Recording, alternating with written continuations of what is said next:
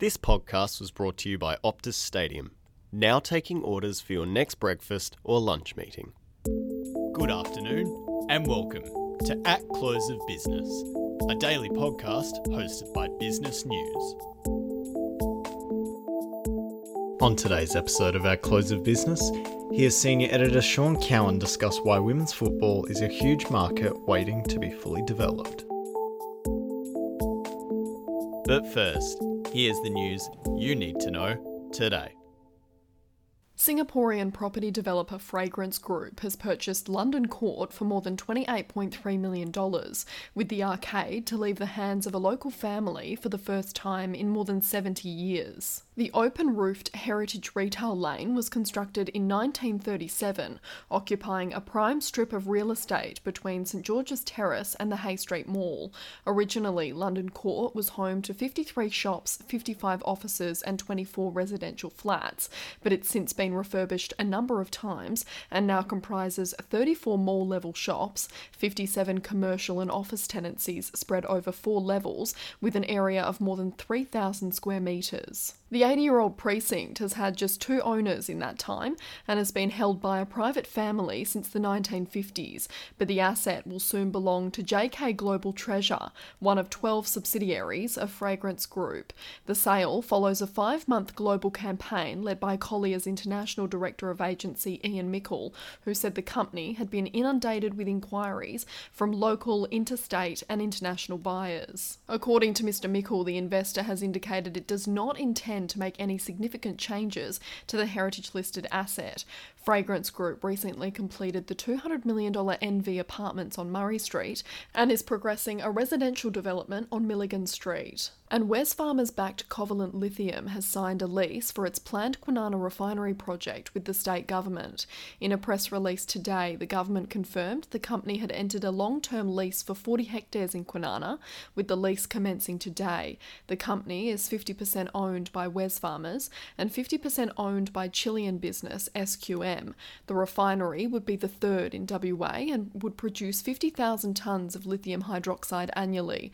That would support production of batteries for about 1 million electric vehicles per year. In May, the EPA recommended the company's refinery should proceed after Wesfarmers approved the Mount Holland mine to supply the refinery in February. The implied cost of the refinery and mine was $1.9 billion, according to Business News and growth in WA's domestic economy was the second lowest nationally in the June quarter, but state final demand was still 12% larger than a year prior. State road and rail projects provided support as WA state final demand grew 1.2% in the quarter, according to the Australian Bureau of Statistics. That was below national average growth of 1.7%, with only the ACT posting a smaller increase than WA, but that is only a small part of the picture. State final demand measures the size of the internal economy and excludes exports and imports. The biggest impact on WA's economy was from government funded road and rail projects, which contributed to an 11.7% rise in public investment in WA. Private investment fell 0.5%, thanks in part to a reduction in new engineering construction in mining of 5.4%. Lower construction work in mining was offset by a 4.5% rise in machinery and equipment investment, driven by heavy machinery purchases in mining.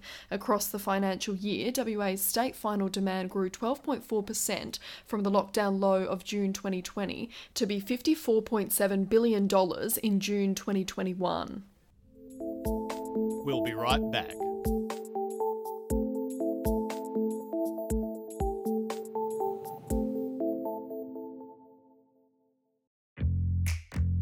In the know know Optus Stadium is the perfect place to host weddings, parties, anything.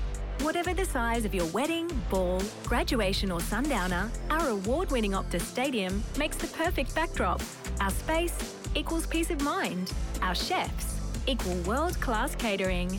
Our service equals happy guests. Want to create lasting memories for your guests?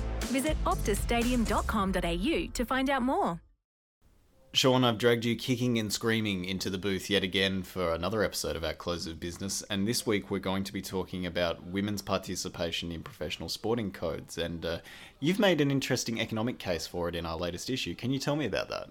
Yeah, the case was based around the existence of the AFLW, and uh, as a keen football follower, I'm, I'm uh, particularly aware of the criticisms of the money that is being poured into the AFLW by the AFL uh, and the fact that the, the AFLW competition doesn't necessarily generate the sort of cash that's required uh, to, to justify the amount of spending that's being put into it.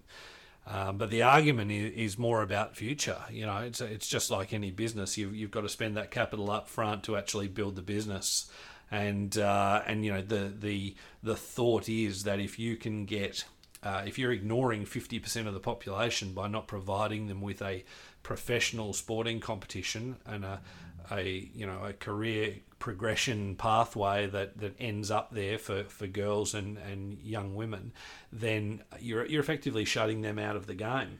But so by creating that pathway, more and more young girls and, and, and youths are likely to play the game and develop a love of football earlier and, and that's a love that continues into adulthood and they, they may end up as supporters and, and therefore customers for the game. Some critics point out that uh, women's sport, and particularly AFLW, is uh, not quite up to scratch with the AFL or even WAFL here in WA.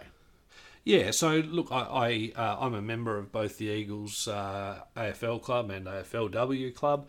Uh, you know, I've, I've watched women's football. Um, yep, I, I concur. To, you know, an AFL a, a WAFL team would certainly give them a, a, hiding in terms of the, the quality of football, uh, and, and, you know perhaps even you know A grade amateurs and things like that would uh, would be a pretty good match. I would have thought for them. Uh, but you know that's not the point. You, you, know, I mean, you can say the same about most sports. We're talking about biological issues here. We're not talking about um, you know aptitude or, or um, uh, perseverance or anything like that. And um, I, I, think I use tennis as a bit of an example. I mean, I actually enjoy watching women's tennis more than I enjoy watching men's tennis. Now, the, the male tennis players, I'm damn sure would, would beat the, the female tennis players, you know, in most cases.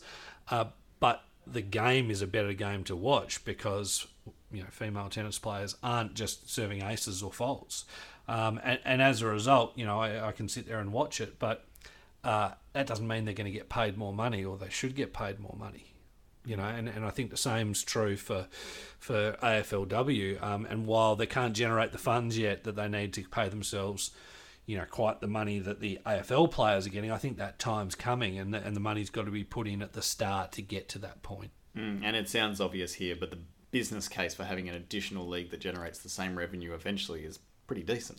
Yeah, it is. I mean, you know, there's only so many football fans in Australia at the moment. So if you add if you add teams to the AFL, and look, they're looking to add teams at the moment, like Tasmania, you're going to pick up some more supporters. But realistically, those supporters are probably already supporting an AFL team. I mean, before the Eagles came in, I supported Footscray.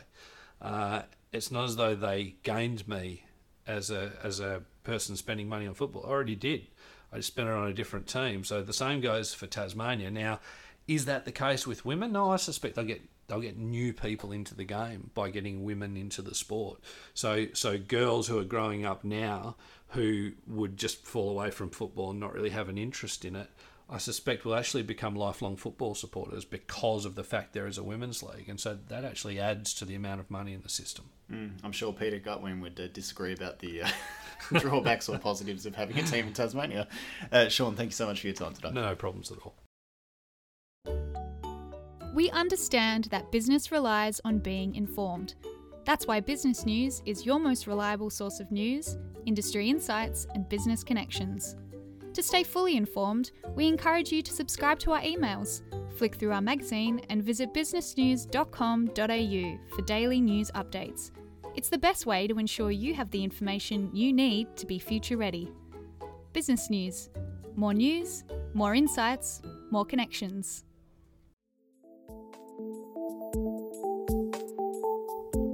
This podcast was brought to you by Optus Stadium now taking orders for your next breakfast or lunch meeting. If you like what you've heard, head to our Spotify page to like and subscribe.